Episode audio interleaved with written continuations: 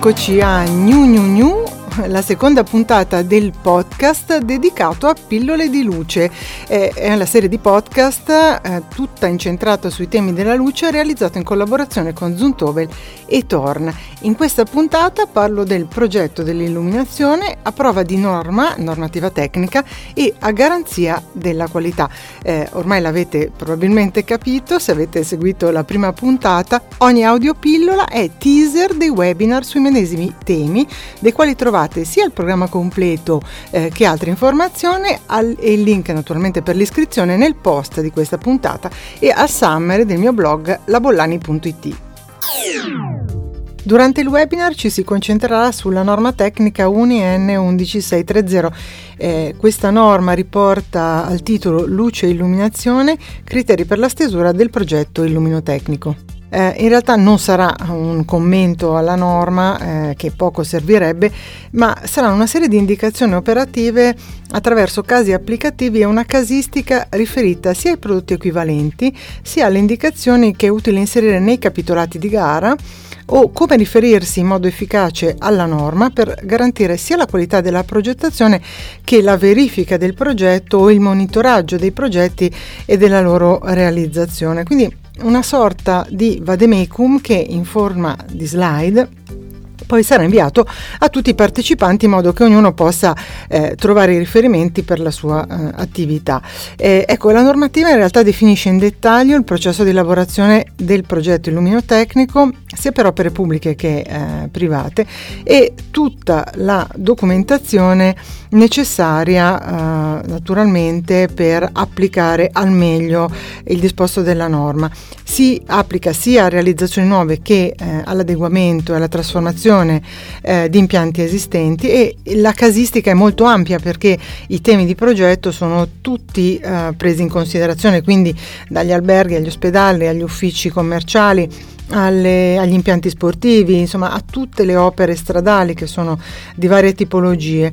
E la norma definisce in dettaglio una serie, in una serie di appendici tutti gli elaborati necessari per la redazione del progetto, eh, guardando vari aspetti che sono i più diversi, dagli aspetti fotometrici a quelli ergonomici a quelli energetici e eh, in ciascun ambito applicativo e per tutte le fasi eh, progettuali appunto entra nel merito e quindi mh, si va dallo studio di fattibilità fino al progetto esecutivo. Quindi la norma UNI-N 11630 è un documento tecnico che eh, descrive e indica come progettare al meglio e in questa puntata ne parlo con Andrea Benussi che è il Field Marketing Manager Outdoor di Zuntobel Italia. Grazie Andrea per essere qui con me. Allora, quali sono i problemi che si riscontrano più frequentemente quando non c'è un buon progetto della luce, cioè un progetto coerente che tenga insieme tutte le fasi? Prova a pensare quando si progetta un edificio noi mh, mm, progettando un edificio progettiamo i muri, sono tangibili. Progettiamo l'impianto elettrico, è tangibile. Progettiamo gli arredi, sono tangibili. Progettiamo la luce, non è tangibile. Per cui il problema grosso è che se anche progetti un muro, fra dieci anni il muro deve essere fatto in una maniera come è stata progettata o migliore. Quando progettiamo la luce noi progettiamo qualcosa che ha a che fare non con un concetto tangibile, ma con un concetto psicofisico, per cui il benessere della persona, la capacità di visione della persona, che è un qualcosa che dipende dalla capacità visiva della persona stessa.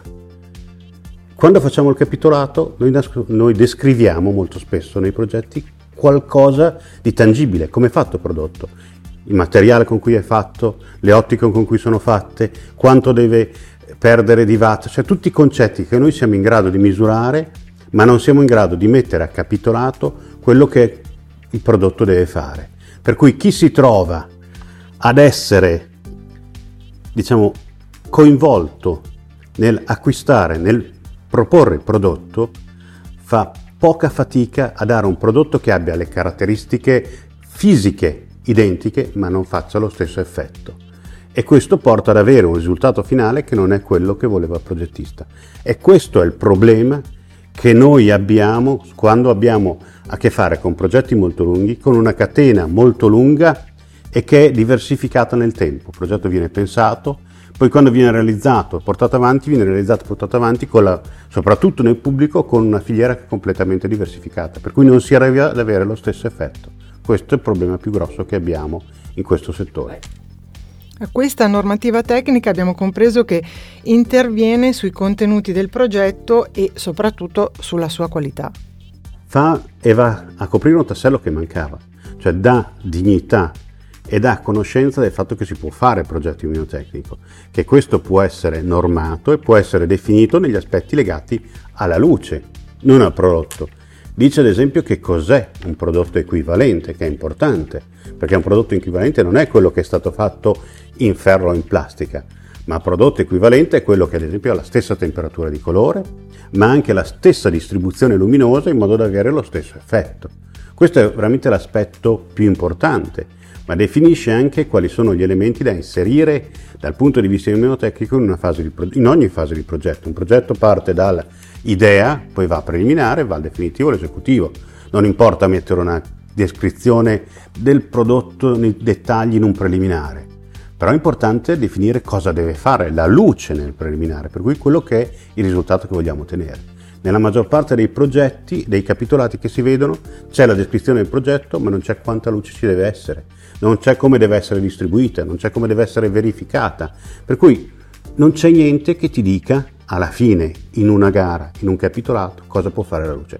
E questo è quello che va a mettere la norma 11630, per cui quello che va a definire, proprio un tassello che mancava. Negli altri paesi c'era, in Italia non c'è mai stato, per cui molto semplicemente va a fare questo e il peccato è che in pochissimi ancora la conoscono.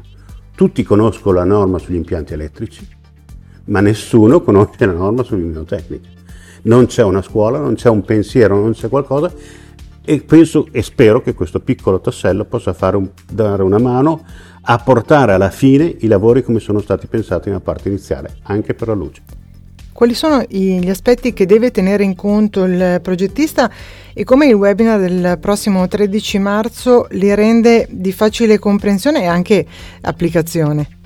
L'oggetto del webinar è proprio quello, cioè non vuole essere vi racconto la norma, ve la leggo passo passo, sarebbe una cosa insostenibile, ma presenterà degli esempi ad esempio di prodotti equivalenti, per cui racconterà perché sono lo stesso prodotto e si possono sostituire, ma vi farà vedere anche dei prodotti che non sono equivalenti, per cui perché non si possono sostituire, anche magari se sono fatti dello stesso materiale, però non sono la stessa cosa.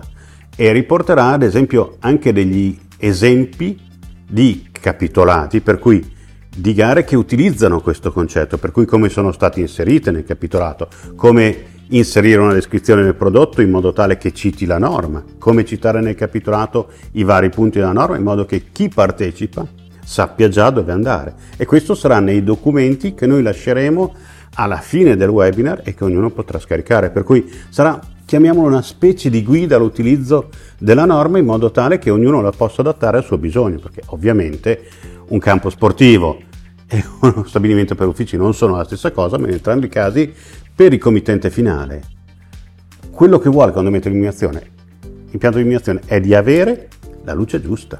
È quello dove dobbiamo tendere noi con questa, con questa norma, molto semplicemente. Ringrazio Andrea Benussi, Field Marketing Manager Outdoor Zuntobel Italia e oggi con me in collegamento telefonico anche Alessandro Grassia, architetto e cofondatore dello studio Astrapto di Roma, specializzato in lighting design. Buongiorno. Buongiorno a lei. E, diciamo rispetto alla razza della norma c'è un, tutto un aspetto molto ampio invece legato alla progettazione, quindi diciamo a un tema più legato allo spazio e all'architettura. È corretto perché diciamo che questa norma eh, che ovviamente regolamenta tutti gli aspetti tecnici di come, di come devono essere gli elaborati di progetto per un progetto di illuminazione però nella sua premessa eh, ha la vera razio, che diciamo che è quella parte che dice dove, che la conoscenza della luce e gli strumenti che la generano sono, diciamo, devono essere controllati con eh, estrema eh, conoscenza e estrema eh, capacità. perché la luce, eh, oltre all'aspetto visivo percettivo, eh, incide anche su altre cose come i ritmi circadiani, l'umore delle persone, l'attenzione e tutte cose che sono influenzate dalla luce. Quindi sia la luce eh, che gli oggetti che la producono, mh, mm, a mio avviso, devono essere eh, come dire, manipolati da, da competenze diciamo, specifiche. E, e, secondo me questa norma eh, diciamo, assume una posizione proprio chiara contro la cieca volontà di ricondurre la progettazione a, a, a valori meramente numerici eh, come spesso invece accade nel panorama normativo italiano. Ecco. Eh, qui diciamo il, il, tema è anche essere è un tema di competenze no? e quindi essere preparati a eh, come diceva lei, manipolare, gestire, progettare sviluppare questo tema all'interno di un progetto che spesso è anche complesso, no? cioè una complessità mh, eh, spesso ampia nella progettazione della luce. Assolutamente, bisogna avere a mio avviso conoscenze di varia natura, di natura architettonica, di saper leggere lo spazio, eh, conoscere proprio le esigenze delle, delle persone che lo occupano. Quindi secondo me non possono essere diciamo, soltanto eh, elaborati di software che verificano i valori di illuminazione, ecco, sono soltanto, sono, è, è, più complessa la progettazione della luce e deve essere fatta a mio avviso da lighting designer, architetti, ingegneri, chi siano, insomma, che, che sappiano riconoscere eh, anche aspetti eh, sociali ma anche aspetti urbani o architettonici o spaziali. Ecco. Quindi il prossimo 13 marzo 9.30 lei sarà ospite eh, del webinar di Zoomtobele insieme ad Andrea Benussi, quindi avremo modo di approfondire tutti questi temi. Grazie della disponibilità. Grazie a lei, grazie a lei. Come vi ho anticipato all'inizio del podcast, trovate il link per l'iscrizione ai webinar sia nel post eh, della puntata, anche nel summary al blog labollani.it. I temi di cui parleremo nei prossimi mesi sono fortemente legati alla progettazione della luce, ma anche alla gestione della sicurezza, alla gestione degli edifici no? attraverso la loro sensorizzazione, ai temi del risparmio energetico ma anche dell'ISG, all'inquinamento luminoso, quindi sempre con un approccio pratico che faciliti il lavoro di chi progetta o deve mettere i progettisti eh, nelle condizioni di rispondere al meglio eh, sia ne- alle gare di progettazione sia invece a una committenza che è sempre più evoluta. A presto dalla Bollani.